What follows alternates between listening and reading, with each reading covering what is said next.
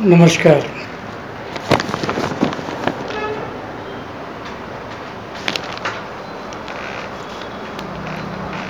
Corona अपना corona की third state चल रही है विश्व में और हमें बड़ा खेद है कि हमारे इतने समझदार लोग भी इतने लापरवाह हो गए हैं। आखिर ये लापरवाह हम क्यों हो गए? हम तो दुनिया के उस समाज के वासिंदे रहे हैं, जिसे एक दूसरे की परवाह के लिए जाना जाता है। फिर ऐसा क्या हो गया? हम अपनी ही और अपनी की सेहत की भी अनदेखी करने लगे हैं। कोरोना काल में एक साल से कहा जा रहा है कि मास्क पहनना सोशल डिस्टेंसिंग का पालन करना, हाथ सैनिटाइज करते रहना ज़रूरी है। लेकिन पालन, लेकिन जैसे ही हमें बाहर निकलने की छूट मिली, हमने अधिकांश एहतियात करना छोड़ दिया।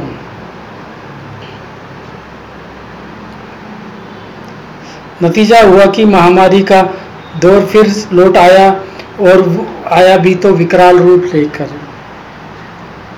बहुत सारे कारण गिनाए जा रहे हैं। ऐसी स्थितियाँ लोग की तरफ़ से उंगली उठाई जा सकती है कि जो चार उंगलियाँ हमारी तरफ़ होंगी बस वे ही चार अहम हैं।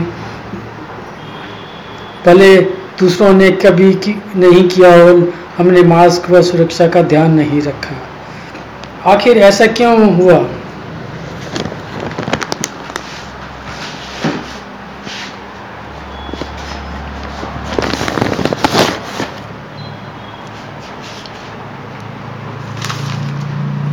जब स्थितियाँ बेहद तनावपूर्ण होती हैं, चिंताजनक होती हैं तो कुछ विदेशी या यूँ कहें कि उन्हें नकारने वाला रवैया अपना लेते हैं। उन्हें लगता है कि जो नियम का मानकर वे स्थिति पर अपने नियंत्रण साबित कर सकते हैं। दूसरी उत्कंठा और परेशानी हमारे साफ़ साफ़ सोचने की शक्ति को प्रभावित करती है। जिसके चलते हम वास्तविकता से मुँह मोड़ने लगते हैं। एक कारण यह भी है कि सबसे चौंकाने वाला कि अब इस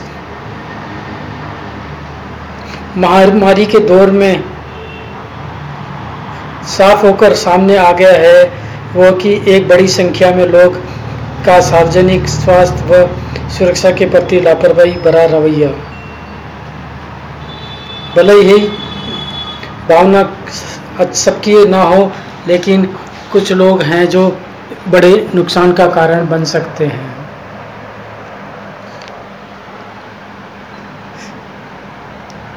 इसका सबसे बड़ा कारण है कि हमारा सब चलता वाला एटीट्यूड सेहत के साथ इसे नहीं चलाया जाना चाहिए था। दूसरी अधिक अधूरी की जानकारी, हमारे पास सोशल मीडिया तो बहुत है, लेकिन उस सोशल मीडिया पे इतने विद्वान, कथित विद्वान जो की बातें सुन सुन के अपना एटीट्यूड डालते हैं, अपनी पोस्ट डालते हैं, जिससे जिससे जानकारी के स्थान पर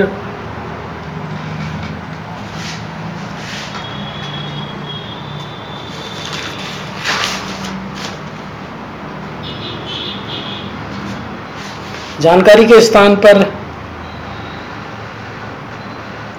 परेशानियाँ ज़्यादा पैदा करती है। सबसे बड़ी उलझन तो है कि हमारे अकेले के करने से क्या होता है। ये हमारे, ये डायलॉग आप अधिकतरों से सुन सकते सुना हुआ। दूसरों को देखने के या उनके रवैये को आंकलन करने से से हमारी लापरवाही भी को कम नहीं किया जा सकता। कोरोना में यह सब घातक साबित हो रहा है। कोरोना के दूसरे दौर में जहाँ जहाँ लापरवाही हुई, वहाँ फिर से ज़िंदगी फिर थम गई हैं। कौन संक्रमित है?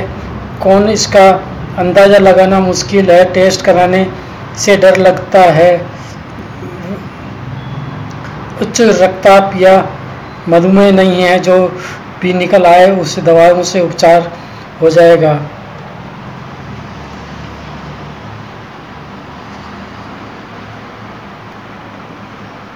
संक्रमण रोगों में इंसान की ज़िम्मेदारी बहुत बढ़ जाती है। अपनी सुरक्षा के साथ साथ आपको दूसरे की सुरक्षा का भी ध्यान रखना पड़ता है। सही ढंग से मास्क लगाइए, सुरक्षा नियमों का पालन कीजिए, लापरवाही सोच। सही, पहल और सुरक्षात्मक रवैये से ही संक्रमण को हराया जा सकता है। यह संदेश अपने अपने घर, परिवार, मोहल्ले के हर सदस्यों को पहुंचाइए। ध्यान रखिए, इस समय सोशल डिस्टेंसिंग और मास्क ही सार्वजनिक स्थानों पर हमें सुरक्षा देगा। मास्क तीन लेयर वाला ही इस्तेमाल करें। सर्जिकल मास्क को धोकर इस्तेमाल ना करें, उसे एक बार के उपयोग के बाद फेंक दें। मास्क को फेंकने का सही तरीका अपनाएँ ताकि सभी सुरक्षित रह सकें। कोरोना के सुपर स्प्रेडर स्थानों की पहचान करें, उनमें बुरी, पूरी तरह बचकर चले, जैसे कि लिफ्ट, जहाँ ढेर सारे लोग एक साथ खड़े होने का विवश होते हैं। डॉक्टरों का कहना है कि जहाँ डिस्टेंडिंग कम होगी, वहाँ कोरोना फैलने की गुंजाइश कई गुना बन जाएगी। सीढ़ियों का इस्तेमाल करें भीड़ भाड़ इलाके में न जाएँ, मास्क को जरा सा भी हटना हटने दें, मास्क के साथ साथ अगर फेस शील्ड लगाएँ, और भी बेहतर है। अब तो आप साठ साल से ऊपर और पैंतालीस से नीचे वाले लोग भी को भी टीका लगाया जा रहा है। आप भी अपनी जिम्मेवारी समझिए और जब से वैक्सीन आई है, लोग को लगने लगा है कि दवाई आ चुकी है और धीरे धीरे मास्क लगाना बंद कर दिया है। वैक्सीन की दूसरी डोज लगने के दो तीन हफ्तों के बाद शरीर में इम्यूनिटी बनती है, लेकिन डोज के बाद भी मास्क पालन करना आवश्यक है।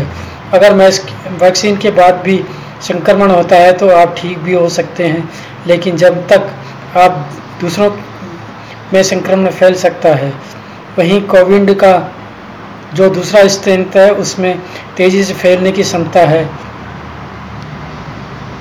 लोग बाज़ार में जा रहे हैं रेस्तरा में जाकर मास्क हटाकर लापरवाही से खाना खा रहे हैं सामाजिक दूरी भूल चुके हैं। हमें कहाँ जाना है और कहाँ नहीं जाना है इसका लोग ध्यान रखें। लोगों ने वैक्सीन को दवा समझ लिया है लेकिन नहीं ये दवा नहीं है। ये मात्र बच, बचाव का उपाय है। धन्यवाद।